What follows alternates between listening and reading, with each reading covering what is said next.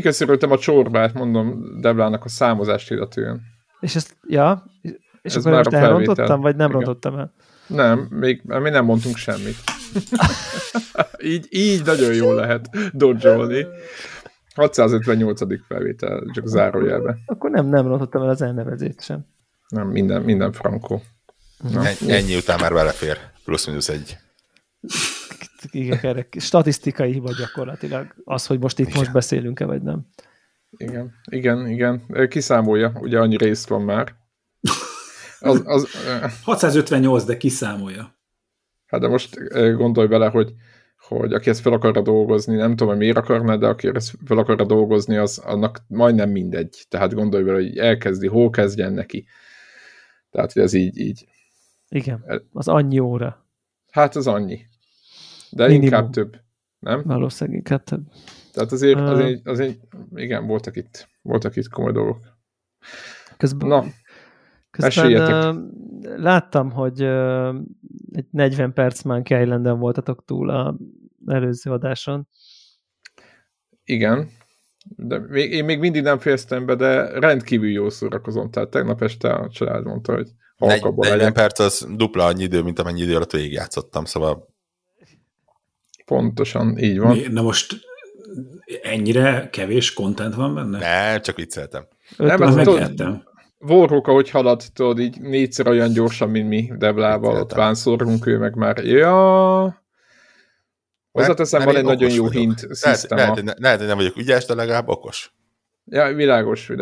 Az a lényeg, hogy egyébként van egy ilyen jó kis hint rendszerű játékban, egy ilyen tippeket ad magyarul, hogyha valahol elakadnál, úgyhogy nem az van, mint régen, hogy az újságot elő kell venni, vagy a netet el kell kezdeni túrni valami triviális hülyeség miatt, hanem így gyorsan, így rávezet gyorsan, és egyébként elég logikusak a feladványok, meg így jól van kitalálva, és akkor nem nagyon kell, vagy hát én nem gondolom magam nagyon különleges képességének, de azt gondolom, hogy nem nagyon kell sokat használni ezt a rendszert, így magából következik ennek a dolgok.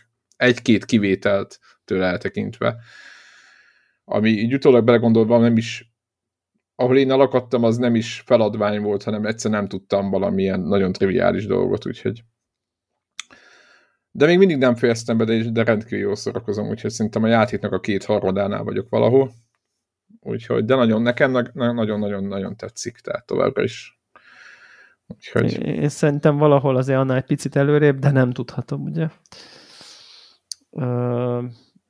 Hát mondjuk azért viszonylag könnyű, mert ha ránézel a Steam acsikra, akkor ugye látod, hogy mennyi akt van benne, és az alapján és mennyi van benne? 5 talán? 5. Ja, szerintem a 4-es végén vagyok akkor. Igen. Akkor viszont előrébb vagy, mint én. És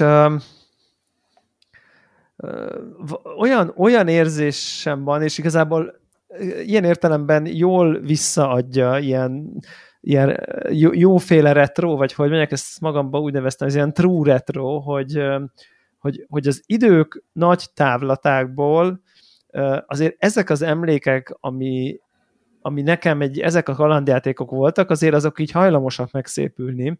Tehát csak arra emlékszem, hogy így look, there is a two-headed monkey, és mekkora poén, és tényleg az, tehát, hogy most ezt nem, meg a sértegetéssel való kardvívás, meg a számos csiliárd ikonikus, kultikus humor, beszólás, poén, utalás, és minden, de ez most igaz lehet ugyanígy az Ack McRackenre, vagy a Police Questre, vagy a Space Questre, vagy az összes ilyen point and click kalandjátékok, ugye a hőskorából számos játékra. Csak azt felejtettem el, mert annyira régen játszottam mélységében ilyen játékkal, hogy valójában ezeknek a játékoknak a játszása nekem iszonyatosan frusztráló. Egy ponton túl. Tehát, hogy van egy komplexitás, nem tudom. Hívjuk ezt úgy, hívhatjuk hogy... annak. Hívhatjuk azt, de annak az értelmében mondom, hogy most nem akarom a játékmechanikáját ezeknek a játékoknak leegyszerűsíteni, de nagyjából arról van szó, hogy van bizonyos számú helyszín, a bizonyos számú helyszínen van bizonyos számú ember, dolog, szekrény, amivel interakcióba lehet lépni. És van bizonyos számú tárgyad. És igazából a továbbjutáshoz az kell, hogy épp valamelyik tárgyat, valamelyik helyszín, valamelyik helyén megfelelő sorrendben használni kell, és akkor történik valami, amivel újabb ilyen utak nyílnak. Tehát lényegében ennyi a feladat.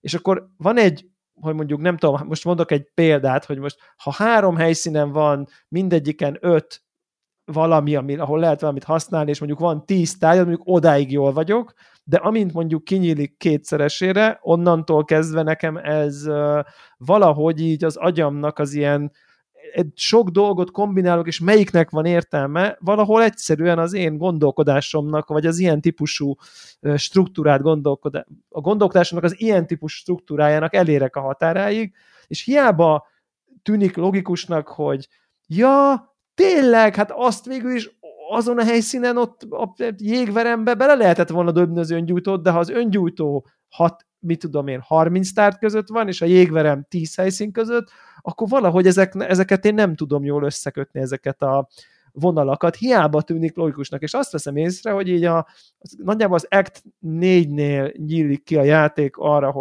hogy ami egy helyszín volt a korábbi Actekben, olyanból van benne 4, meg 3 kicsi, és hirtelen egy csomó látszólag szemét van az inventoridban, ami így nem tudod, hogy épp micsoda, és akkor ott vagyok, hogy így, hogy úgy jutok tovább, hogy fogalmam sincs, hint, persze minden nálam van, csak ja, hogy akkor most nem akarok itt spoilerezni, de mondjuk mindent, te biztos voltak emlékezni fogsz, minden, amit a képkerettel kellett csinálni, esélyem nem volt. Tehát, hogy így kis túlzással, tehát, hogy főleg így a második felé. Ezt most megjegyzem. Tehát, hogy így egyszerűen, és így, ja persze, tök logikus, csak valahogy nem tudom, nem, nekem az agyamnak ezek a nem tudom, neuronjai nem, és innentől befrusztrálok, és ugyanez volt az összes Sierra játékkal, hogy nagy lelkesen elkezdem, igen, hát most how hard can it be? Sötét van a sarokba, elemlámpa, oda megyek, bevilágítok, tehát minden logikus, és így elkezdtem a Space Questet, meg a Police Questet, meg a King's Questet, meg az összes ilyet, és egy ponton túl így szétestem, és itt jön be, amit Zephyr mond, hogy hát kat a hintre, azt akkor megvan, hogy szépen ügyesen, hogy így nézd körül az inventory-ba, próbálj meg vele beszélni, és akkor harmadszor, és amikor hülye vagy, akkor jóval használd a szart a szaron. Tehát, hogy egy ponton, tehát ilyen a hintrendszer. Először egy ilyen nagyon tág dolgot mond, aztán egy kicsit megpróbálja leszűkíteni, majd ha még arra is rányomod, hogy mindig fogalmam sincs, akkor megmondja kb., hogy na, akkor oda menjél. Én egyébként tartom, hogy nyilván nem beszéltünk még róla, mert szerintem akkor, amikor a felvételt készítettük, akkor még talán én sem fejeztem be. De tartom, hogy a 4. fejezet, az amiről te is beszélsz, az valahogy kicsit rossz az üteme. Tehát mondom, 5 fejezetből áll a játék, ebből úgy néz ki, hogy van 3 fejezet, ami lineáris, mondjuk úgy, de nyilván az egész játék lineáris, de... Igen, de ott úgy viszi, úgy tudod, úgy megvan mindig, hogy... Igen. És aztán jön a 4. fejezet, ami spoilermentesen tényleg arról van szó, hogy így 5-szörösére nőnek a területek, és onnantól kezdett el engem is zavarni ez ha valamit meg akarsz csinálni, akkor előtte el kell menned és megcsinálni ezt, de azelőtt el kell menned és megcsinálni ezt, de azelőtt el kell menni és megcsinálni azt, és igen. Hogy mondjam, megfordult a dolog. Az előző fejezetében az volt, hogy csináltam valamit, annak volt valami hatása, és aztán mentem tovább, és csináltam a következőt. Itt igen. Megfordul az egész, és az van, hogy tudom, hogy hol és mit kell csinálnom, de a hol, a mit, a mivel, vagy a kivel, abból hiányzik egy valami, amihez vissza kell mennem egy másik helyszínre, ahol ugyanez valószínűleg meg lesz, ahol onnan vissza kell mennem egy másik helyszínre, vagy át kell mennem egy másik helyszínre, és ott talán meg lesz, és aztán megint így a dominó egy kicsit így elindul, hogy akkor megvan, és akkor tudok oda menni, és akkor ezt tudom csinálni. Csak aztán egy ponton lehet, hogy megint megáll, mert kiment a fejemből, hogy a 4. szigetnek a 5. helyszínén Van igen, valami, amit most már van egy gyufám. Ezt úgy kell elképzelni azon hallgatók, akik nem látták, hogy mondjuk tegyük fel az a feladat, most való élet példákat mondok, hogy lemenjél a boltba, kell venned tejet. Oda mész a boltba, azt mondja neked a boltostő, nagyon jó, a tej be van zárva, nem tudunk hozzáférni, kell a kulcsa a zárnak, amit ott hagytam a nem tudom. Elmész a kulcsér a zárba a zároshoz. A zároshoz meg tudom csinálni neked a műkulcsot, de ahhoz nincsen vasam, ezért el kell hozzá nekem vasat. Ja, de akkor elmész a vasbányába vasat a kulcshoz, és akkor a vasbányában azt mondják, hogy nincsen vas, és akkor így, tehát, hogy így ilyen visszafele küldözget, és akkor amikor megvan, akkor meg lesz, és akkor utána meg lesz. Tehát, hogy ilyen láncolatokat rak eléd a játék nagyjából, és közben sok a helyszín, és igazából igen, ez az, amit mond a Bórok is, hogy én például egy csomó helyen így már elfejtettem, hogy így igen, akkor hogyha kell a, nem tudom én, a vas érc a kulcskészítőnek, akkor hol is volt, vagy azt most honnan lehetne ügyesen, okosan, hol volt arra utaló jel, hogy ezt a típusú problematikát, amit felvett, hogy itt tudom én,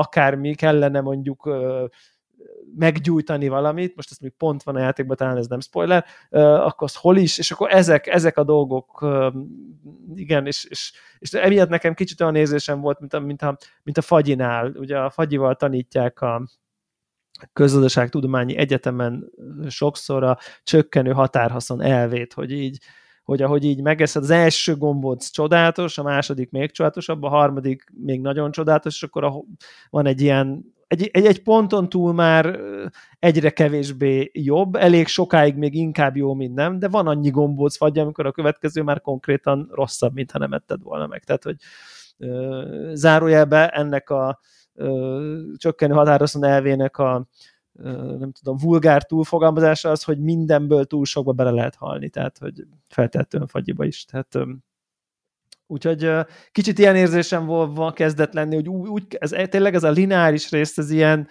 mint egy ilyen retro heavenben így a zene, a nem tudom, engem az art style, bár a videókat gyűlöltem, valahogy élőben nekem valamiért elkezdett működni, nem tudom az okát igazából megmondani.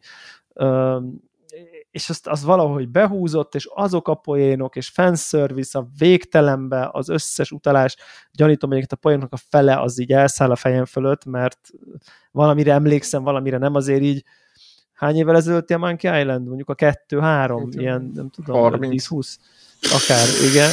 Úgy értetted, 30. Hát akár, igen, simán, jogos. És akkor, ja, te vagy a akárki random karakter a Monkey Island 2-ből. Szóval, hogy ez nekem ennyire nem élők nekem ezek az élmények. És így rémlik, hogy biztos most kéne emlékeznem, hogy ott az eldugott helyen az a félszemű, félfogú kalóz, az akkor melyik, de a túlmozgásos marketing salesmanre arra emlékeztem. Akinek a minta az ingén, az ugye az olyan, hogy van a minta, és akkor akárhogy emeli, ugye a minta állandó marad, van egy ilyen karakter, és az nagyon klassz, az ugye az abszolút a régi észben volt. Ezeket imádom nyilván, csak úgy érzem, hogy egy picit kevés talán meg, de ettől még csodálatos az egész, csak kicsit olyan érzésem, hogy fú, azért ez a műfaj, ez nem olyan jól működik 2022-ben. Tehát 9-ben jelent meg, bocsánat, megnéztem közben a... Ja, én is puskázok itt. És ja, 91-ben a második. És utána a harmadik volt, ugye a sokaknak nagy kedvencem, én is azt szerettem, a 97-es harmadik. Pedig hát mindenki tudja a legjobb, de hát mindegy. Ennyi. Igen. És ja, kicsit tényleg ez a... Én azt... Nem mond? Semmi, tényleg így én is azon agyaltam, hogy lehet-e azzal vádolni, hogy koros a játékmenete, miközben nyilvánvaló, hogy a játék azoknak készült, akik miközben hogy mi vagyunk azok. Tehát... Igen. Igen, és a készítő, igen. Az elég egyértelmű, hogy ez a játék leginkább azoknak készült, akik a koros első részekkel játszottak, és azt akarják még egyszer felelni. Az érdekes, hogy szerintem ez akkor is azért valamennyire nis játék volt. Tehát, hogy ez aki erre a fajta humorra vevő volt, meg aki ezekre a point-and-click kalandjátékokra vevő volt. Tehát ez nem egy ilyen széles, hogy egy autóverseny, vagy egy bármilyen shoot'em up. Lehet, hogy ez akkor népszerű volt egy bizonyos körbe, és valahogy azt gondolnám, hogy ez a kör ez nem lett szélesebb az elmúlt 30 évben. Hát igen. Ugye kicsit más a népszerűnek a mértéke az igaz. Mint 2020-ban, de igen, tehát nem véletlen, hogy nincsenek kalandjátékok. Vagy hát nagyon kevés van belőlük. Én még azon gondolkoztam, hogy ugye a átlagos játékoknál úgy van, hogy a nehézséget, ahogy mélysz előre a játékban, nehezítik. Nyilván, hogy megszoktad a mechanikát, betanultad a mechanikát, egyre nehezebbek a bosszok, stb. Ez minden játéknál így van, és a kalandjátékokban nem nagyon lehet ez, tehát nincs mit nehezíteni, ha jobban belegondolunk, hanem azt az egy dolgot lehet nehezíteni, amit Debla mond. De itt is van valami nehézségi fokozat, nem? Hogy hát jó világos, de érted magát, hogy mondjam, hogyha nem tudom, hogy mit könnyít egyébként. Tehát, hogyha nem könnyít. Csinálsz... Mit könnyít? A nehézség is nagyon komoly, azt talán az előző felvételen beszéltünk egy picit róla. Konkrétan komplett feladványokat hagy ki. Tehát puzzle-öket kivesz belőle. De olyan szinten, talán pont legutóbb is ezt mondtam, hogy olyan szinten, hogy mit tudom én, kell egy kulcsot szerezned, tudod, hogy az XY emberkénél van, normál szinten odamész, megmondod, hogy szeretnéd a kulcsot, és ahogy most beszéltünk róla, ő azt mondja, hogy jó, de a kulcs az igazából elveszett, mert a nagyanyám az takarítás közben kidobta, és valószínű már 3 szigettel arrébb van. Na, ugyanez, hogyha mondjuk, nem tudom, normál vagy easy módba kapcsolod, tehát mondjuk egyen nehezebb, vagy egyen könnyebb nehézségben, akkor azt mondja, odamész, azt mondod, hogy kellene neked a kulcs, és azt mondja, hogy tessék, itt van. És így, tehát ugyanaz a feladatod lesz, ja, de konkrétan kivesznek belőle. De olyan szinten, hogy szerintem órákat veszítesz, hogyha jó, de ettől függetlenül továbbra is azt gondolom, hogy ezekben a játékokban csak az időt lehet húzni a nehézségi pályákkal valójában. Nem úgy nehezedik be, mint egy bullet hell, vagy egy souls játék, vagy valami, vagy akciójátékok, hanem igazából, hogyha logikus feladványokat adnak föl. Tehát nem az van, hogy a hangfalat kell kombinálni a halott majommal, amire nem is gondolnál. Tehát nem ilyen típusú nehezítés van, akkor igazából a Monkey Island nem tud máshogy nehezíteni, csak úgy, hogy ezeket a láncolatokat, amiket Devla magyarázott itt az előbb, azokat elkezdi hosszabbítani. Tehát nem csak az van, hogy elmegyünk a kisboltba, és onnantól visszajövünk, hanem elmegyünk 6 helyre, míg összejön egy puzzle-nyi. Utána azokat megfelelő sorrendben, stb. Tehát ilyenekkel tud operálni, és emiatt van az szerintem, hogy a játék vége felé elkezdték nehezíteni, és így nehezítettek rajta, hogy egyre több a kombinációs lehetőség, stb. De mivel logikus, meghagyták azt, hogy logikus feladványok vannak, vagy én azt gondolom, hogy viszonylag logikus dolgokat kell csinálni, mert vannak olyan kalandjátékok, ahol nem. Ezért azt gondolom, hogy azért van az, hogy a játék vége felé benehezedik azzal, hogy elkezdenek végtelen itemet, vagy mi ez, tárgyat betenni, meg rengeteg helyszínt. Tehát én ezt látom itt, ez van mögötte. De mindegy, én is egyébként a 4. fejezetben vagyok, úgyhogy nagyon kíváncsi vagyok, hogy végig, tehát a lelkesedésem azt tovább visz. Tehát a poénok, meg az egész sztori az engedite. Vagy azt érzem, amit kicsit félek attól, amit Vorok mondott már, hogy ilyen utazgatással megy el az idő. Tehát azt én nagyon utálom, hogy direkt a 4 pályával arrébb lévő itemre van téve, hogy hú, hát akkor az kell lenni, és akkor így elutazok oda, fölveszem, és akkor visszamegyek a boltba, és akkor nem is ez kellem a másik. Tehát ezt én nem szeretném. 15 másodperci spoiler következik, csak mondom, aki még nem ezt adta le, csak a 4. fejezet ilyen. Az 5. az visszafókuszál, és utána vége. Aha, jó. Úgyhogy... Ez talán, én azt gondolom, hogy ez egy ilyen feloldozásszerű gondolat, köszi. És alig várom, hogy végigjátszátok, mert szerintem a játék végéről, meg ugye a vége után az egész, nem is tudom, metajátékról szerintem legalább annyit lehet beszélni, mint amit most így szummában az előző felvételen, meg most beszéltünk róla, és Még mindig nem vagyok 100%-ig biztos benne, hogy tudok az egyik oldalra hajolni, hogy tetszett, vagy nem tetszett. Neten már olvastam nagyon-nagyon jól megfogalmazott véleményeket arról, hogy miért tökéletes és kitűnő, és miért arról, hogy a lehető legrosszabb befejezés ever, ami Monkey Islandben volt, pedig azért ugye szintén volt egy Monkey Island 2, ami hát eléggé úgy ért véget, ahogy, és kellett 30 év ahhoz, hogy gyakorlatilag feloldozzák azt a befejezést ugye itt a játék elejével. Viszont akkor azzal megvárom azt, hogy befejezzétek, és csak javasolni tudom, hogy ti befejezzétek, illetve másoknak, hogy megvegyék, mert tényleg most a mi problémáikat leszámítva objektíven ez egy csodás játék, és tényleg, tehát így. És én itt tökre elaludtam, de Mac-en is van. Aha. Ennyi. De nem csak PC, is, úgyhogy... Switch és Mac. Teljes meglepetés. Elképesztő. Ez azt jelenti, hogy megveszed? Viszont... Ja. Kedvet csináltatok hozzá. Szerintem neked bejönne. Én azt gondolom. Ja. Hát, örömteli, nagyon jó. Én azt hiszem, hogy azért nem szabad elmenni a mai nap eseménye mellett, mert a felvétel pillanatában rendkívül aktuálisak leszünk nyilván a megjelenésében, vagy a megjelenésekor, akkor már annyira nem, hiszen ez egy rakás cikk és vélemény és hasonló erről. De ugye ma szeptember 29-én helyi idő szerint, magyar idő szerint késő délután a Google bejelentette, hogy január 18-al lekapcsolják a Stadia szervereket.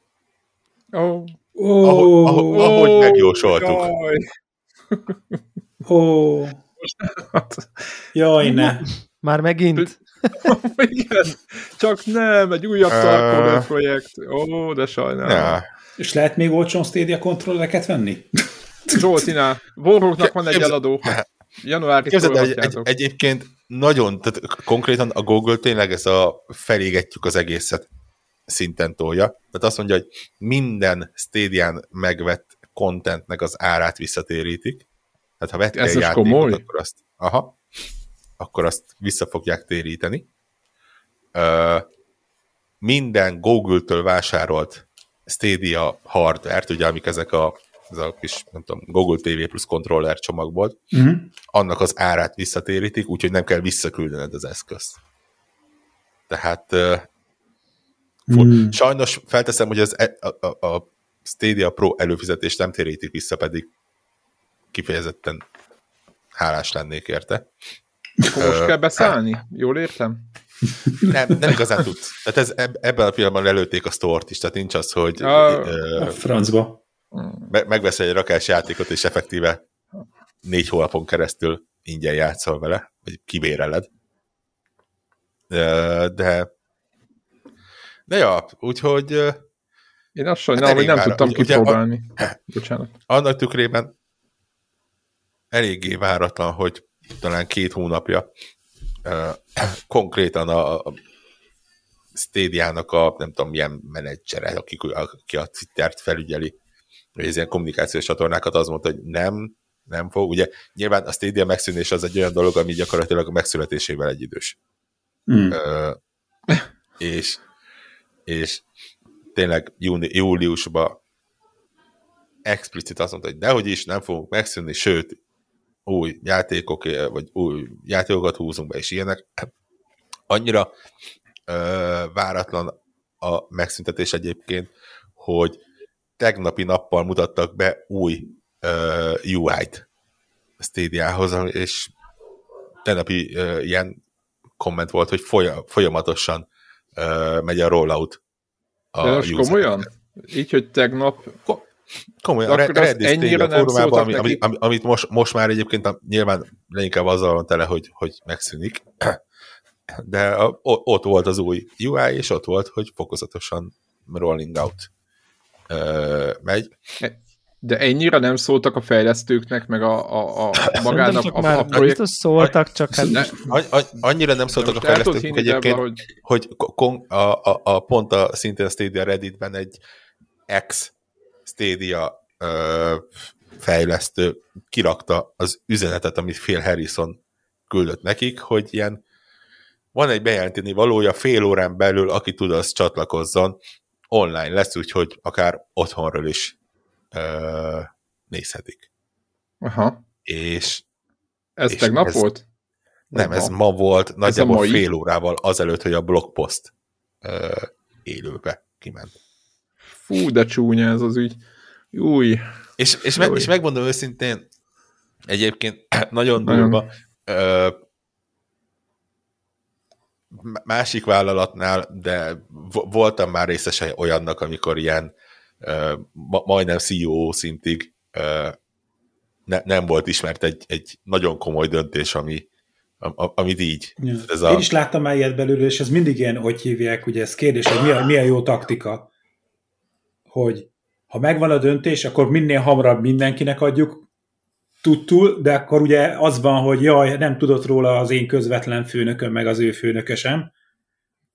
És akkor ugye az érzésed, hogy tudod, hogy derültékből jött a villámcsapás, vagy ugye az van, hogy akkor így először szólunk a izének, egy szinten lejjebb, akkor ő is majd szép kényelmesen, és akkor meg ugye az van, hogy akkor már napok óta hömpölyög lefele az információ, mert nem mindenki egyszerre kapja meg, de akkor tudod, hogy a kávé melletti beszélgetések néha megelőzik ezt a történetet.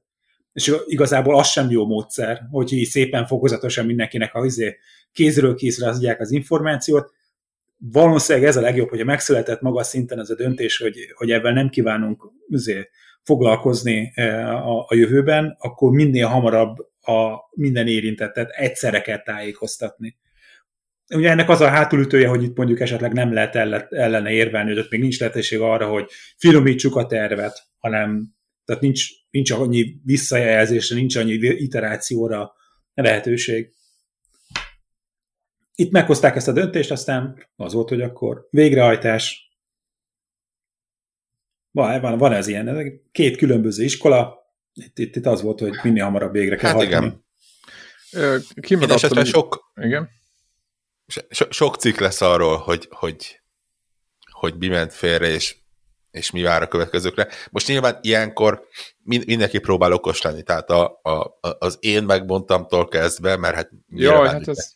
Jó, itt a konnektorban már többször elhangzott, úgyhogy most ezzel jöhetnénk, de ez egy annyira... Mondjam, ez annyira egy olcsó... Igen, mi ugye az elmúlt két évben folyamatosan megjósoltuk, tehát mi megmondtuk, csak lassan vették a labot. De igen, hát így utólag belegondolva nyilván viszonylag könnyű utólag okosnak lenni, de nem azt mondom, hogy voltak jelek, hanem az, hogy így már érthetővé vált, hogy például a Logitechnek a frissen bejelentett, egészen extrémen túlárazott cloud gaming eszköze, ami ugye egy androidos képernyő egybeépített kontrollerekkel. Egy tablet. Igen. Hát igen. Én már nem tudom, hogy hol húzódik a tablet és a nagy képernyős telefon közti határ. Azt hiszem valami 7-8-szor között lesz. Az szerintem. Jó, de nem gondolom, hogy 7-szoros telefonokkal fog bárki mászkálni. Nem fér a kezedbe. Én szerintem nagyon nagy az Android felhasználóknak. Én értem, hogy növekszik, de itt van egy ponton meg egyszerűen kezelhetetlen. Már most is szerintem a 6 fölötti kategóriában is szerintem egy borzasztó... Én annak idén kísérleteztem avval, hogy lehetne az iPad minit használni telefonként. De ugye kísérleteztél, de látod, a zsebed, mi? Nem váltottad valóra, mert hülyeség. De azért, mert ott szoftveresen ugye van ilyen korlátozás, hogy telefonszámon hívást nem tudsz fogadni, tehát hogy mobilon nem tudnak fölhívni. Jó, de most VoIP-on tolnánk? VoIP-on simán, persze. Aha. Jó, hát. Na minden esetre... Én kérek elnézést. Én ezt nem tudom. Nem mond, menjünk tovább. Igen, menjünk tovább, mert ez mindenki, a hallgatók is most elszégyelték. Ez mindenkinek kínos. Igen. De egyébként én tisztán emlékszek rá, hogy az iPad-ek, meg nyilván beleszinkronban az Android tabletek első, vagy mondjuk második szériáinál, ez konkrétan ilyen trendszerű volt, hogy sokan megpróbálták ezt, hogy akkor viszem a tabletet, és tudom, hogy így ez a kinyitom, mert hogy nyilván valami tok volt hozzá, és úgy próbálok valahogy beszélni, és ezzel találkoztam én is. Nem minivel, hanem ezekkel a szörnyűséges, nem tudom, 9-7-es azaz szörnyűségekkel. De visszatérve, igazából azt akartam mondani, hogy és egyébként így lehetne téma az is, hogy mit gondol a Logitech, amikor, nem tudom, azt hiszem $300 árul egy eszközt, amit arra fejlesztettek ki, hogy cloud szolgáltatásokkal játszanak az emberek. De mondjuk tehát, fura volt akkor, amikor ezt bejelentették a hét elején, múlt hétvégén valahogy, hogy GeForce Now és xCloud rendszerek lesznek előtelepítve rá, és ugye itt felmerült a kérdés, hogy na jó, de hát ott van a Stadia, ami ugye az... Ó, igen, egyébként árulkodó, igen, így utólag árulkodó információ. Igen, mai nap, kora reggel, vagy délelőtt a Razer tízelt egy új 5G játék gépet, ami valószínűleg egyébként valami hasonló lesz. Ott is GeForce Now és xCloud.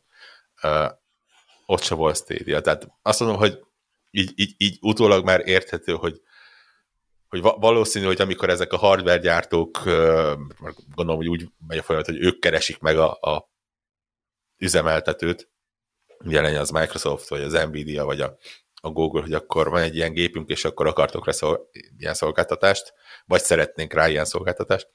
Valószínű, hogy ott már volt egy olyan pont, amikor a Google-nél azt mondták, hogy bocs, köszi, nem, mert. És akkor nem lett. Nyilván sajnálatos abból a szempontból, hogy most ez nem volt egy káros dolog. Valószínű, hogy jócskán megelőzte a korát. Az azért látszik, hogy a cloud gaming, mint olyan, az működik, csak egyenlőre az exkluzív cloud gaming, tehát az, hogy csak az van, az látszólag nem tud még magának talajt találni. Úgyhogy egy opció úgy gyakorlatilag egyre sikeresebb szerintem. És hát megy a Google temetőbe, ugye ott is vannak közé már egy kevesen. Phil Harrison felír egy újabb eszközt, aminek ott volt a launch-ánál, és sikerült kinyírni. Nem baj. Ez már ugye nagyobb a harmadik, negyedik nála, úgyhogy sőt, lehet ötödik is. Lassan fölveti az Undertaker becenevet. Vagy hát, igen, ha ilyen kiadók, fejlesztők a számolók, szerintem már ilyen 5 környékén van ilyen, igen, tényleg. Igen, azt gondolom, hogy ha az a cél, hogy valamilyen pénzmosás keretében egy kivéreztessünk eszközöket egy cégnél, akkor itt nagyon jó boldogan föl lehet venni CEO-nak oda, hogy ezt levezényelje, mert szerintem tök hitelesen elmagyarázza, hogy mitől lesz jó, miközben pontosan tudja, hogy mi lesz a vége. Hozzáteszem, amikor... És most ott tartok, hogy van egy kontrollerem, ami nem tudom, hogy pontosan mire jó egyébként. Egy nem rossz kontroller, ami nem tudom, hogy jó lesz-e még valamire. A PC az amúgy hozzá lehet kötni? Tehát, hogy mondjuk Steam-es játékok felismerik? Valószínűleg igen. Gondolom, hogy igen. Nyilván soha nem próbáltam, mert minek, hát arra miért van másik. Miért csináltam olyat? Igen, tehát így egy kontroller, meg egy Google TV kis plakk, ami így... Mondjuk az jó. Igen, az... Hát jó, de azért így 2022-ben, amikor nyilván C1 van az embernél, akkor úgy kicsit haszontalanná válik. Hát igen. De hát ja, elrakom. Kár, hogy az óját eladtam, így elrakhatnám mellé. Hát az ójának a kontrollere volt az, ami szerintem annál alávalóbb eszközt kevesen gyártottak. De azt azért a PS TV még itt van valahol, vagy Vita TV, az mellé így meg tudom rakni, az is. És azt támogatja? Hasonlóan. De azt is lelőtték. Nem, de így el tudom rakni a megszüntetett harderek mellé. Na, ennyi. Úgyhogy, ja. Somorú, ez van. Nem fogjuk látni a negatív lagnak a előretörését. Ó, tényleg el is felejtettem már a negatív lagot. Azt lehet, hogy az is Phil Harrisontól jött, nem? Tehát ő azzal biztosította már az elején. Lehet, hogy ott olvasni kellett volna a sorok között, hogy csak nem voltunk elég erősek ehhez. Rögtön azt mondjuk, hogy pontosabban mi azt mondtuk rögtön, hogy majdnem nem értjük, hogy fogják ezt gyakorlatban kivitelezni, de... Ja. Hát ez az, hogy ők is még messze megelőzték a kort. Tehát, hogy nyilván, amikor mi káráltunk a dolog ellen, hogy hát ez nagyon jól hangzik elméletbe, akkor azért még messze nem volt ilyen hozzáférhető, ilyen nagy sávszélesség, meg az, hogy üvegszálon húzzák ki hozzád az internetet, nem pedig betárcsázós neten. Mára már így sokkal inkább elérhetőnek tűnik ez a dolog. Ma már nem tűnik science fictionnek. 10 éve, amikor nem is tudom, a Sonic itt vásárolt, meg már is felejtettük a nevét. Az OnLive-ot. Nem az OnLive-ot. Nem, tényleg. Volt az OnLive, meg volt az a magyar. Mi volt a nevük? Mondd? Nem, a Gaikai, meg az OnLive volt. És a Gaikai vásárolta meg. Tényleg. Amikor ugye ezek elkezdtek nyomulni, akkor ez még teljesen... Igen. Hogy hát ez nagyon jó hangzik, de hát ez akkor még science fictionnek tűnt. Aztán akkor, amikor tehát most már mobilon Netflixet nézel és streameled akármelyik filmet meg sorozatot, ma már ez nem tűnik akkora nagy fényugrásnak, hogy akkor ne lehetne elképzelni, hogy hogyan működne ez játékokkal, és hát van rá már egy-két működő példa, de hogy valahogy nem jutottunk el odáig, hogy mint a DVD kölcsönzéstől, ugye, mert a Netflix ugye úgy indult, hogy az DVD-t lehetett kölcsönözni, postán megkaptad a kölcsönzött DVD-t, aztán visszaküldted, és emellett indult el a streaming szolgáltatás. Most még azt nem látjuk, hogy a következő ilyen szolgáltató, aki a videójátékoknak a streamelésével fog foglalkozni, ez hogyan csinálja meg a letölthető játékból a videó streamelésre ugrást. Ugye, ami az elmúlt 3 év alatt viszonylag tiszta lett, az 2 dolog. Az egyik az, amit mondtam, hogy opcióként működik. Opcióként működik az Xboxon, működik az PlayStationon, gyakorlatilag működik Switchen is, hiszen most már azért egyre több játék jön, ugye ilyen Resident Evil-ök jönnek ki Switchre, amikor ott van a végén zárójában, hogy Cloud version. Igen, meg a Ubisoft Japánban igen, rengeteg. Nem a szerencsétlen kis gépet próbálják leolvasztani bele, hanem felhőből megy. De ugye ezek mind olyanok, hogy nyilván a Switch-et kivéve, ez most éppen egy rossz példa, de a másik kettőnél olyanok, hogy effektíven neked te meg tudod venni, és le tudod tölteni, és helyi gépen játszani tudsz a játékkal. Mindössze van egy opciót, hogyha te nagyon szeretnél vele játszani, és csak egy mobiltelefonod van, és éppen egy olyan ritka szállodában vagy, aminek jó az internetes hálózata, akkor akár ott is tudsz vele játszani. Tudod folytatni. Ez teljesen egy valid opció. A másik, ami szerintem eléggé tisztán látszik, az az, hogy ha nem is az exkluzívok adják el mindig a gépet, de kellenek saját játékok, meg úgy effektíve kellenek rá játékok. Tehát azért az sokat elmond a Stadiának a helyzetéről, hogy emlékszek, hogy az megjelent, és talán rá egy évre jelent meg az xCloud-nak a beta verziója, és azt hiszem, hogy az xCloud-nak a beta verziójában több játék volt elérhető az első pillanattól kezdve, mint a Stadia-ban összesen addig. És ez olyan szinten nem változott, hogy idén konkrétan a Stadia subredditben voltak külön threadek arra, hogy akkor itt van a 3. hónap, amikor nem jelenik meg semmi a szolgáltatásban. 0. Érted? Egyetlen egy játék. Nem belső fejlesztés, hanem semmi nem jelenik meg a gépre. De most innentől kezdve, ha nem jelenik meg semmi, és Nyilván lehetne abba az irányba menni, hogy és valószínű, hogy a üzleti modell se volt a feltétlenül legjobb, ugye ez a fizes előtt, de utána vedd meg a játékot, ez egy kicsit ilyen két cég közül a padlóra dolognak tűnik. De hát tényleg ott vagyunk, hogy ha nem érnék meg rá semmi, akkor az emberek nem fogják használni. Egy darab Cyberpunk volt, ahol ugye kicsit így középpontba került, de ugye igen. Ott is ugye az volt a hír lényege, hogy a Stadia változata az, ami nem annyira szar, mint a többi. Ja, igen. Ami azért valljuk be, hogy nem a legnagyobb marketing erő. Ja. Rest in peace. Ugyanis Stadia controller áron alul eladó. Nem tudjuk, igen. Nem tudjuk a jövőjét. Hozzá kell tenni, hogy azért Google-nek mindig vannak ilyen projektjei, tehát azért óvatosan, de nekem nagyon fura, hogy éppen ők szállnak ki.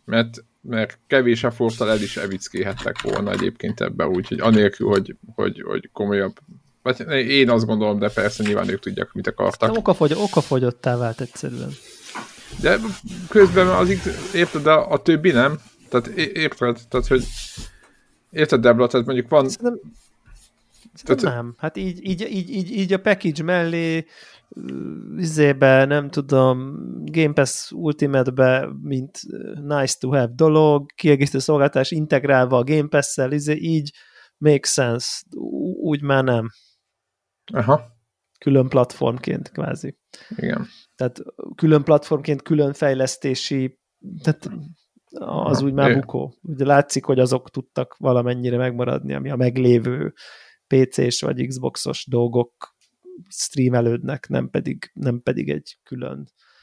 Még arra is meg kell, hogy jelenjen. Tehát, egyszerűen... Igen, és látszólag kifejezetten sok technikai akadályt is görgettek a fejlesztők elé. Tehát beszéltek róla korábban is, de ugye az van, hogy ha te Stadián meg akarsz jelenni, akkor neked kell egy Linuxos változatnak lennie a játékodnak.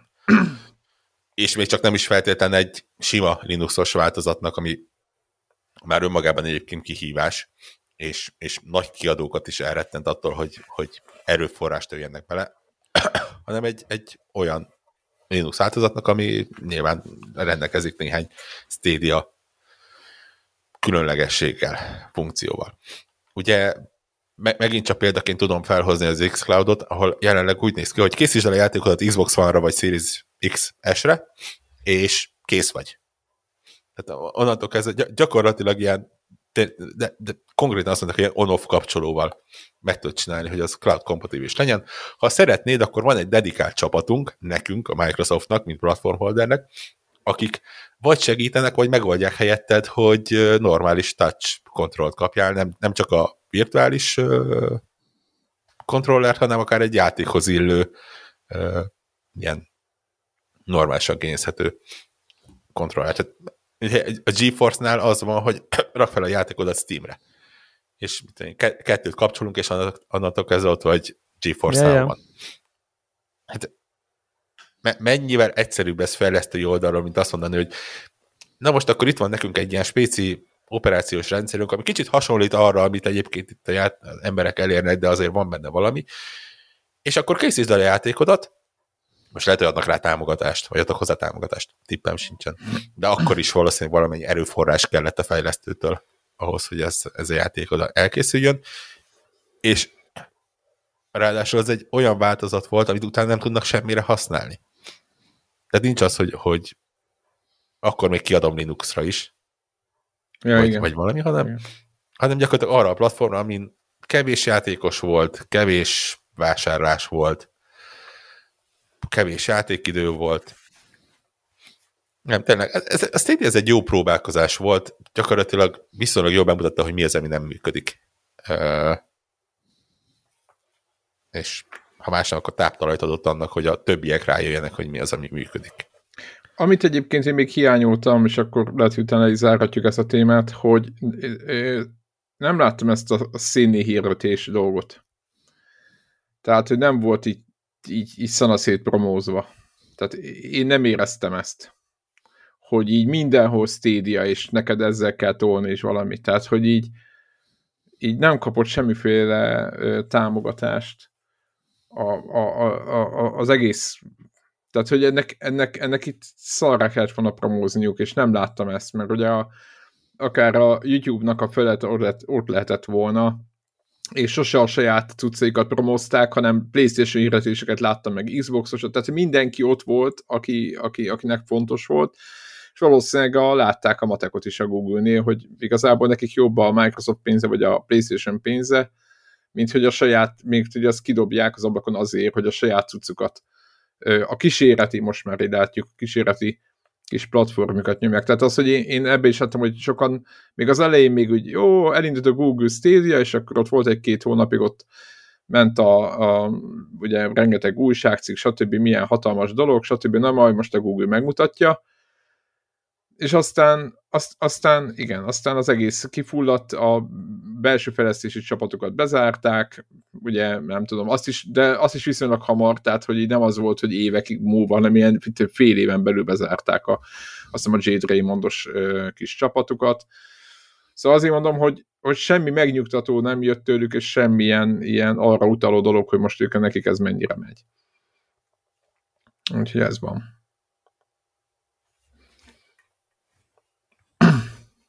No. Egy perc néma csenddel adózunk. Igen, adóztunk ennek. Csendbe álomba sírjuk magunkat. Így van. Az a kérdés, mivel játszottatok még? Vagy milyen egyéb dolog történt a héten? Mond? Szana széjjel Call of Duty bétáztam magam. Na.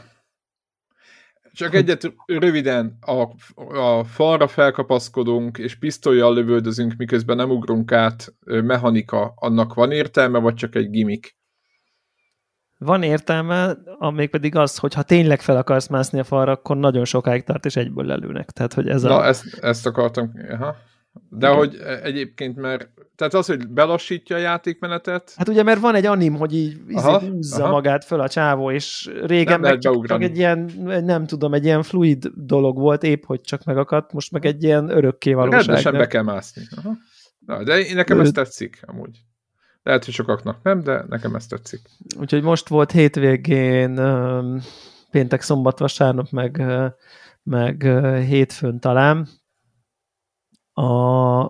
egy ideig az előrendelőknek, aztán meg mindenki számára nyitott béta, és így, ha jól emlékszem, nem volt túl sok map, 2-3 map, de jó pár játékmódban lehetett pörgetni, abszolút a multit, szóval a Warzone az majd november tájékán várható, tehát ez most a klasszik multiplayer volt. Egyébként nincs sok, 2 hét múlva nagyjából nyílik a kampány az előrendelőknek, és akkor onnantól még egy hét, és a normál múlt is, akkor gondolom, hogy ilyen utolsó fine-tune keretébe begyűjtöttek néhány millió játékos adatát, hogy még tudjanak ilyen balance dolgokat változtatni, gondolom.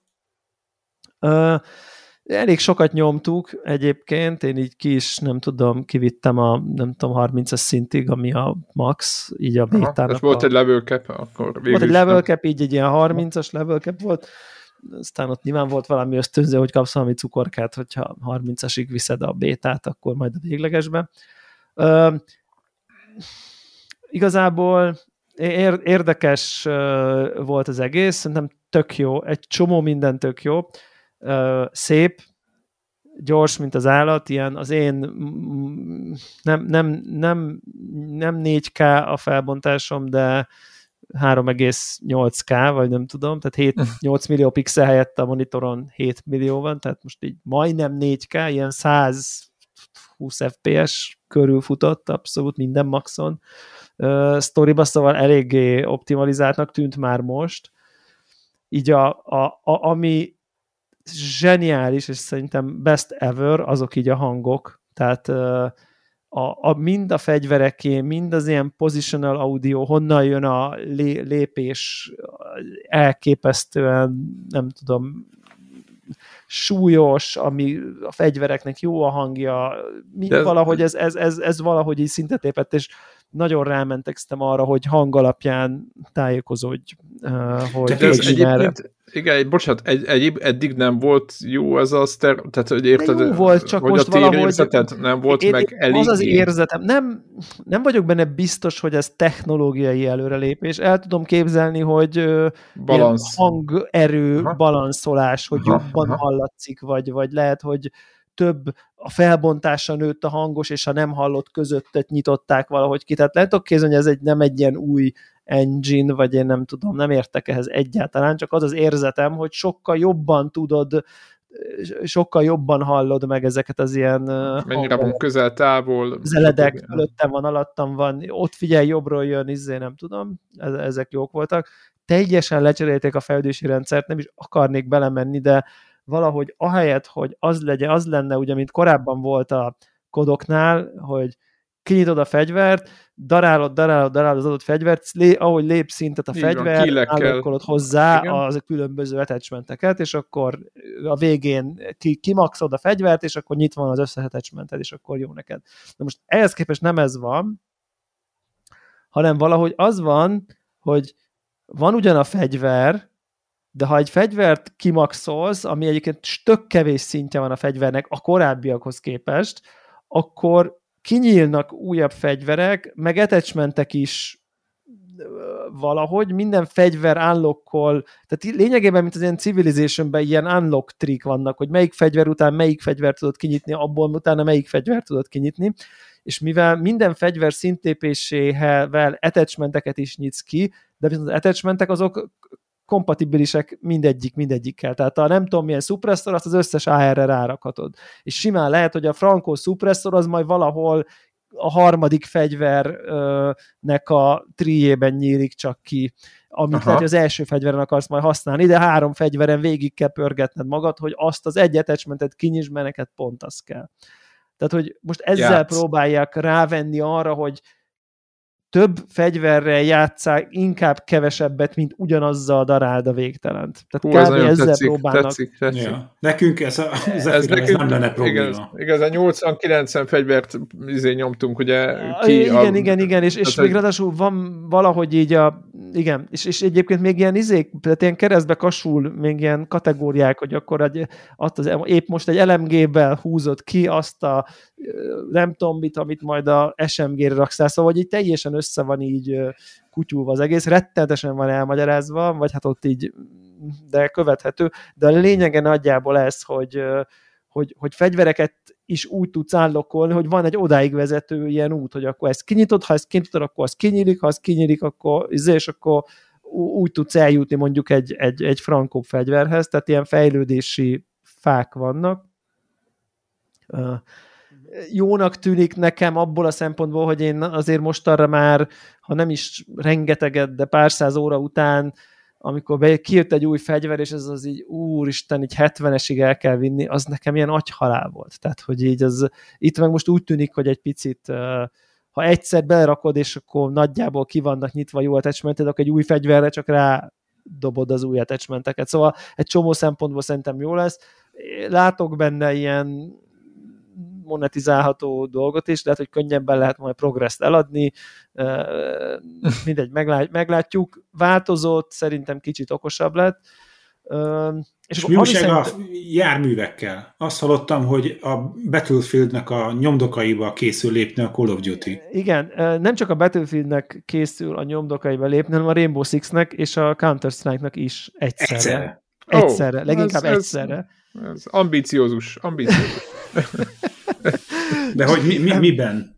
Abban, hogy itt is már a bétában is kipróbáltóak voltak olyan játékmódok, amik ilyen ezen ikonikus multiplayer lövöldéknek az ilyen light változatai, hogy így mondjam, hogy így olyasmi játékmód, mint amiket ezek a játékok maxoltak ki, ugye, ha a Rainbow Six, ez a tipikus mondjuk, nem tudom én, 6v6, egy valaki meghal, az fekve marad, és akkor túszokat kell, egyik hat védi, másik hat kiszabadítja a túszokat, és ugye az a lényeg, hogy addig megy, amíg vagy mindenki meg nem hal, vagy az egyik csapat el nem éri az objektet, és akkor egyik véd, másik támad, ugye ez a klasszik Rainbow Six Siege-nek a mechanikája, és van egy ilyen valamilyen prisoner, nem tudom milyen játékmód, ami nagyjából így ezt csinálja, annyi van, hogy még így fel lehet így támaszgatni egymást, meg nem tudom, és nem annyira komoly, nem annyira összetett, meg nincsenek különböző kasztok, meg speci képességek, mint ugye a Rainbow Six-ben a különböző karaktereknek, de valahogy egy tök jó lelassító játék, mert bevallom őszintén a Call of Duty-ban legkevésbé ez a TDM, nem tudom, 12v12 dara, mész, lősz, halsz, aztán halsz, lősz, és ilyen van ez a daráló típusú Call of Duty, ez fegyvert húzni jó, de számomra ugye a Ford Fairlane olyan, mint Zuzuval beszélgetni, olyan, mint sajtreszelővel. Tehát, hogy aki ismeri a beszólást, az tudja, miről beszélek, a kisebbeket megkímélek ettől, de hogy az a lényeg, hogy ez tök jó. Tehát nyilván akinek annak ez kevés, de így a multihoz képest nagyon tök jó volt vele játszani egy ilyen picit lassabb, kicsit óvatosabb, kicsit taktikusabb játékkal, mert ugye egy meghalsz, akkor meghaltál, akkor a kör végéig nem éledsz föl. Van egy ilyen mód a Counter-Strike rajongóknak, ami ez a bombázod a counter-terrorist, le kell bombáznod a valamit, és akkor a többieknek meg diffúzolni kell a bombát. És akkor amit a Greg mond, azt a végén utolsó nap nyílt csak ki, ez a Ground War nevű, már nem emlékszem, hogy hány, de lehet, hogy 40v40, vagy valamilyen egész sok szereplős nagy-nagy térkép, ahol meg helikopter, tank, APC, vagy mi az a csapatszállító dolgok, és akkor azok ott így mennek, ilyen, és objektív alapon, tehát ugyanúgy van A, B, C, és ez a sok ember, sok járművel próbál különböző objektíveket foglalni, és egy ilyen taktikai large scale dolog van, és ezek ami nekem is még rémlik, hogy akkor a csapattársra spawnolsz, meg spawn pointra spawnolsz, amikor meghalsz, és ezek, és akkor de igazából ugye nyilván nincsen benne az a mélység, vagy az a nem tudom, szofisztikáltság, vagy valami, de hogy igazából így működik, és így elég jó amúgy. Tehát, hogy úgy szórakoztató egyébként, amikor úgy jól megy, és ott nem tudom én, van egy jó streaked, és csapatba mentek, és négyfő szkvadok, tehát ugye úgy vannak tehát ugyanan, azt hiszem a 40v40 és négyfő szkvadok. Ó, de jó. Most ebben kíváncsi vagyok. Szóval, hogy ez mindaddig nagyon jó hangzik, amit mondtál. De azt a Battlefield franchise-t elengedtem. Tehát, hogy az utóbbi 2-3 játék, az valahogy elvesztették a fonalat. Tehát teljesen. Az, ami engem annak idején behúzott, az, hogy kikopott a játékból. Persze. Onnantól, hogy Battlefield 1, onnantól vége lett az egésznek. Ja, kb. Az volt az utolsó értékelhető produkció. De már ott is kikapálták, tudod, azt az összes ilyen fizikai rendszert, amit szerettünk, a lőszert lekezeli a játék. Meg, na, de most annyira kíváncsi vagyok, hogy a Call of Duty meg mennyire tudja megfogni azt, ami annak idején mondjuk a Battlefieldben behúzott. Ezt ugye nem tudom én megállapítani, azért mégis az érzésem az, hogy ez inkább kis színes, mint selling point. Tehát, hogy a hangsúlyt, ahogy az egész ment, meg mit tudom én így, tehát nem hiszem, hogy azt akarják, hogy ez adja el, de hogy egyébként tök jó vele néha így ilyet is csinálni, amikor valami másra vágysz végre, vagy valami, hogy mást is lehessen csinálni, ami egyébként önmagában továbbra is tök oké. Tehát mondom, tök jókat játszottunk játszottam a Ground War-ba, mert kevés idő volt rá, de jól működött ez a tankozás, meg mit tudom én, tehát, hogy jó volt a térkép, érdekes volt, csomó épület, tetejére, sniperezni is lehetett, tankozni is lehetett, menni, mint az őrült, azt is lehetett, tehát, hogy jól működött ez a dolog, de azért szerintem simán el tudom képzelni, hogy nagyon kevés térkép lesz ilyen nagy, meg nem tudom én, most csak egy volt, tehát el tudom képzelni, hogy nem ez a fő fókusz, de azért szerintem érdekes, ezt... hogy hogyan nyitják azért az ollót, hogy így mondjam, legalábbis ez érdekes volt látni. Mondom, kíváncsi vagyok én is, hát most már nem tényleg 3 hét múlva itt van, vagy valami ilyesmi. És karácsonyi leárazásnál majd rámegyünk. Összességében, igen, szerintem arra még várni kell. Összességében a benyomásod az volt, hogy akkor az egy... Ugye a legutóbbi rész nem sikerült annyira, ez egy általános vélekedés. A Vanguardra gondolsz? Igen. Vagy a legutóbbi Modern Warfare-re? Nem, a Vanguardra gondolok. Ja. Tehát, hogy neked összességében neked is pozitív van gondolkozó, hogy kicsit más lett a játék. Azt mondják, hogy új motorvonalattal ebből tapasztaltál valamit? Nagyon vagy? Szép, tényleg szép. Szép, látványos, jók a robbanások.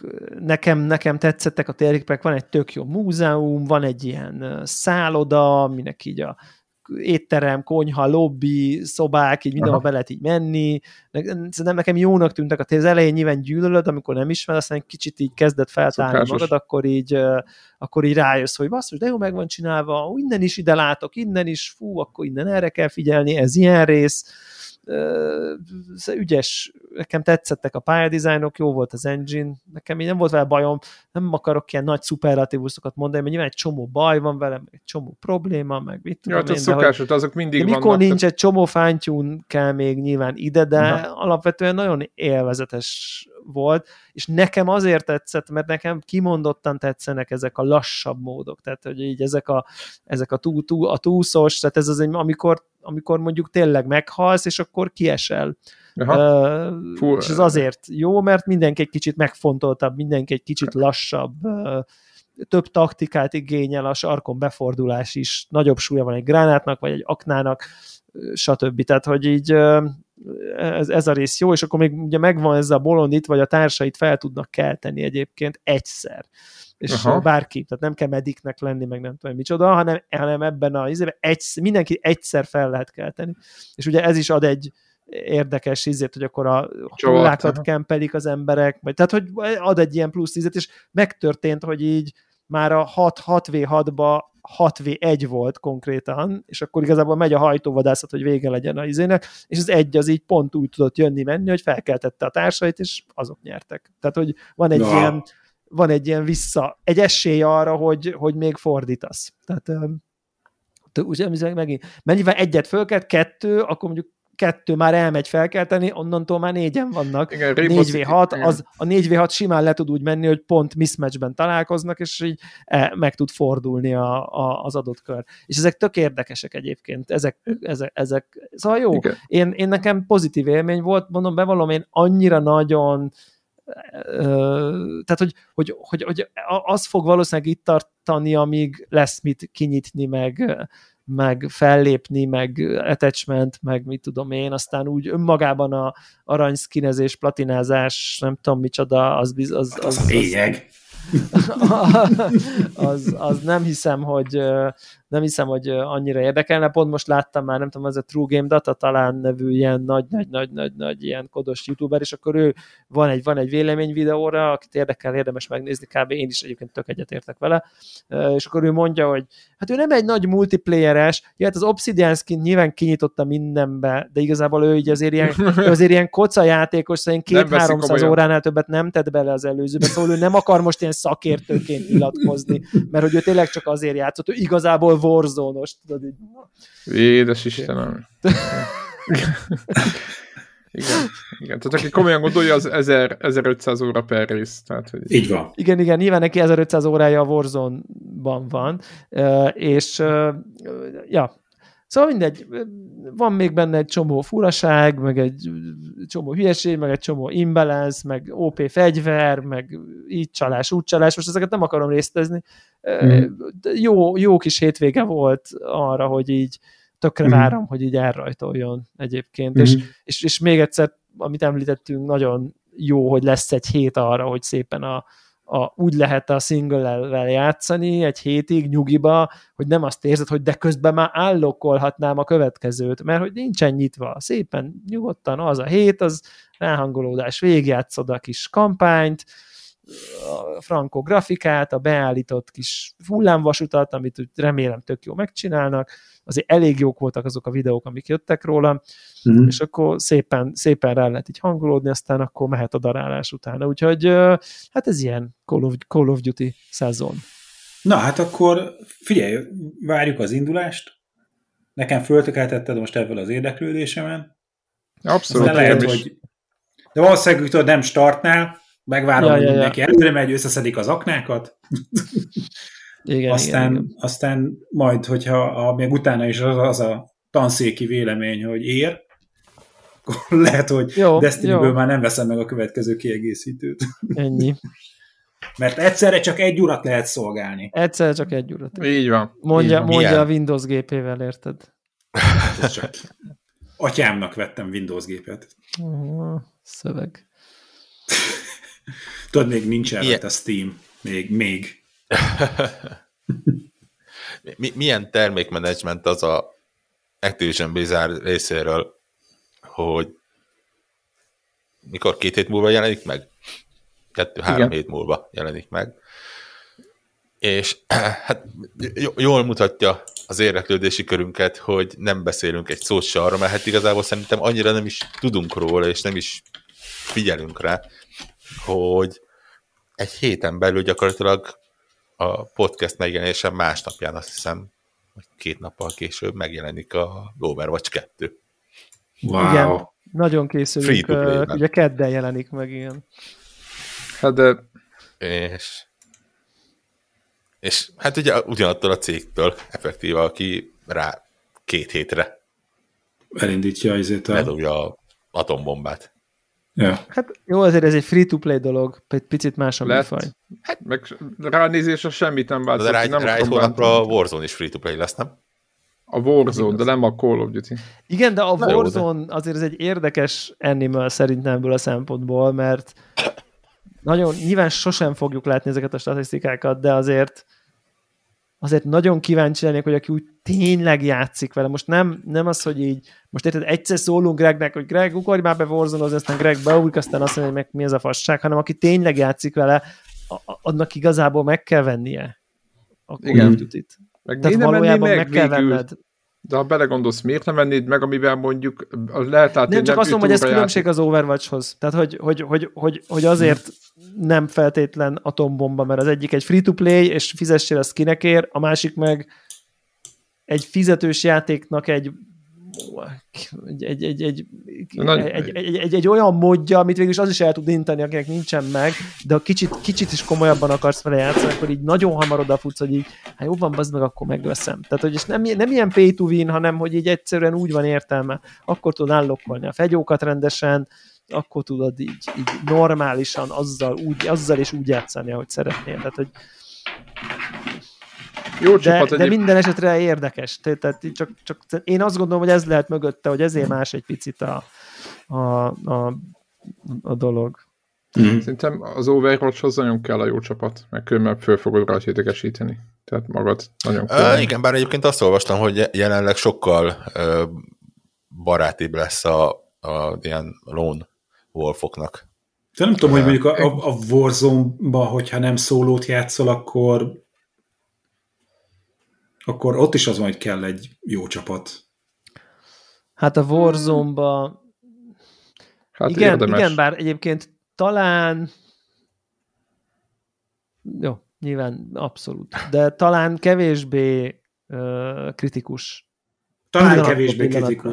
Pillanatra kevésbé kritikus, inkább így mondom, hogy így ott tényleg érted, össze vagytok keresztve egy szűk arénába, ott nagyon kell, te ide. Nyilván Warzone-ba ott így azért el lehet, így elmegy jobbra, nem tudom, és vannak, akik így, ők a csapat Warzone-t is szólózzák, tehát, hogy amikor az, hogy együtt mozgunk, és az egyik másra ugrik le, és már megy a világ. Megy, csinálja a saját dolgát. Van ilyen, de ugyanakkor, tehát, hogy ott is nagyon sok múlik, akkor vagy sikeres a játékban, hogyha összedolgoztak és kommunikáltok. Cserébe szerintem, ha ott ezt csinálod, ott sokkal nagyobb az előnyöd. Pont azért, mert igazából egy csomó csapat csak úgy igazából megy, fogalmatlanul. Nincs meg az, hogy ott egy házna, ott vannak, na figyelj, akkor te dobod a flash-t, én megyek előről, te alulról, és most 3-ra.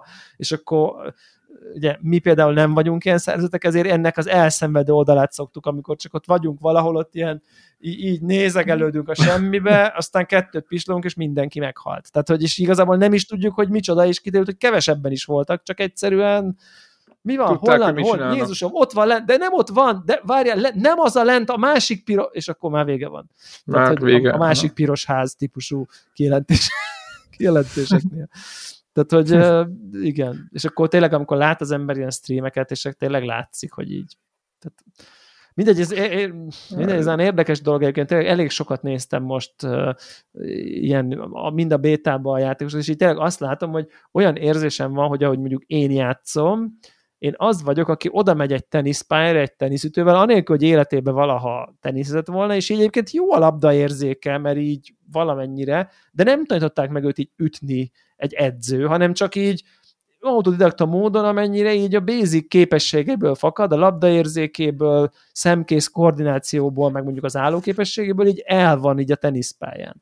De hogy így tényleg, akik így tényleg tudnak játszani, a helyezkedésükkel, a centering, célkereszt centeringgel, a folyamatos ilyen, nem tudom én, bunny hoppal, meg a nem tudom, hogy fordulnak be a sarkon, meg a nem tudom én, reflexből ők már nem is gondolkoznak ezekkel a fogásokkal, de ezek az a sok tanult dolog, ez összességben annyira sokat jelent, hogy így valójában így nincsen esélyem így 1v1, hogy ő tud célozni úgy, hogy így megy jobbra-balra, és közben ugrál, és nem mozdul a célkeresztje, hogy úgy fordul be a sarkó, hogy előbb fog lőni, és nem tudom, ezek, és annyira vicces ezeket látni egyébként, hogy így ilyen, tudod, ilyen látszólag olyan kis pici dolgok egyébként, és aztán amikor látod, azért is, hogy így ő befordul, felugrik, lehassal, és közben a fejeden a célkeresztje, meg csak így próbálod lőni, és nem érted, hogy miért vesztettél. Tehát így...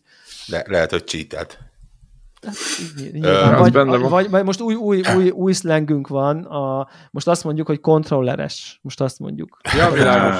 Mert ugye az aim assist miatt, tehát hogy nem... Ja, az aim assist az minden megold, világos. Az olyan, mint egy ilyen...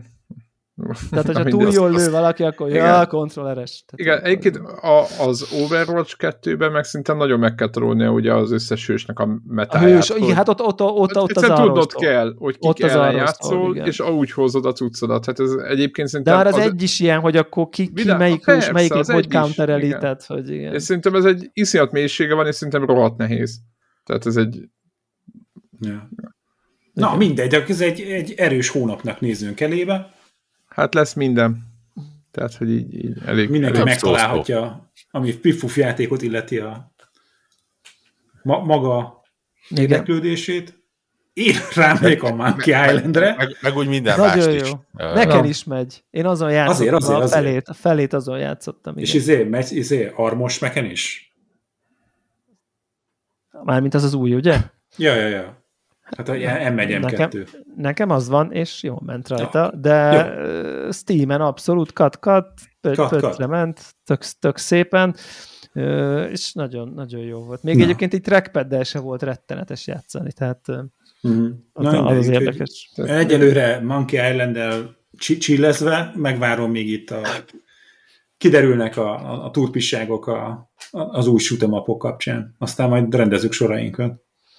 Ja, és akkor nekem van még egy vállásom, amiből lehet, hogy kifarolok jövő hétre, de ha nem, akkor már be fogok tudni számolni valamit róla, hogy annyira olyan akciósak lettek most ezek a 42-es LG televíziók, hogy így úgy döntöttem, hogy most ezért a pénzért ennyit beleinvestálok abba a 2 hét return periódusban, mert tényleg egyszerűen végtelenül kíváncsi vagyok, hogy egy 42-es tévé egy normál, de azért a legnagyobb ikás asztalon játszani, nem productivity browsing játszani működik-e, úgyhogy elmegyek az Alzába, megveszem, nyilván, ha kiderül valami, nem tudom én, hogy sokkal jobb rajta játszani, mint a mostani, akkor a mostani tévémet adom el, és ez marad, most így van, erre adok nagyjából 5% esélyt, De maga egyébként kíváncsi vagyok, hogy egy ilyen modern C2-es OLED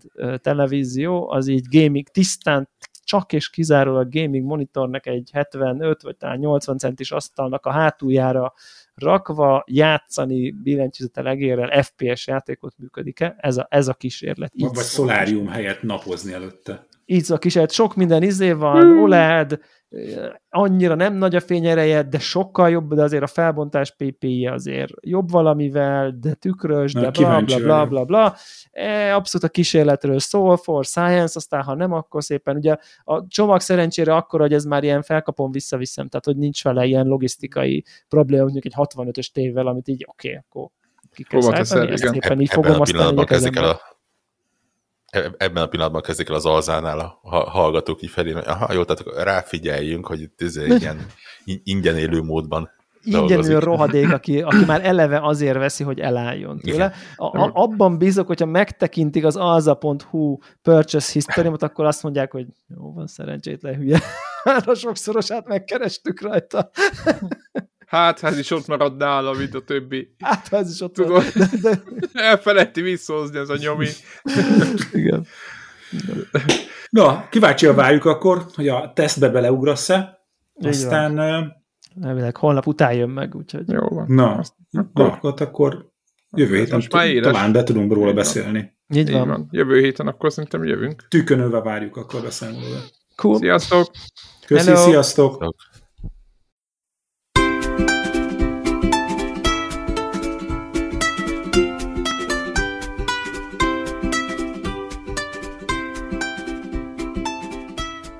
Köszönjük minden Patreon támogatónak a segítséget, különösképpen nekik. Andris 123456, Armental, Cenne 89, Checkpoint Podcast, Csaba, Csuki, Gergely, György, Invi, Jancsajani, Karim, Megmajger, Miklós, Seci, Ször Archibalda Réten, Szvéra Karcoló, Varjagos. Amennyiben ti is szeretnétek a neveteket viszont hallani, a patreon.com/konnektor_org oldalon tudtok a podcast támogatóihoz csatlakozni. Segítségeteket előre is köszönjük!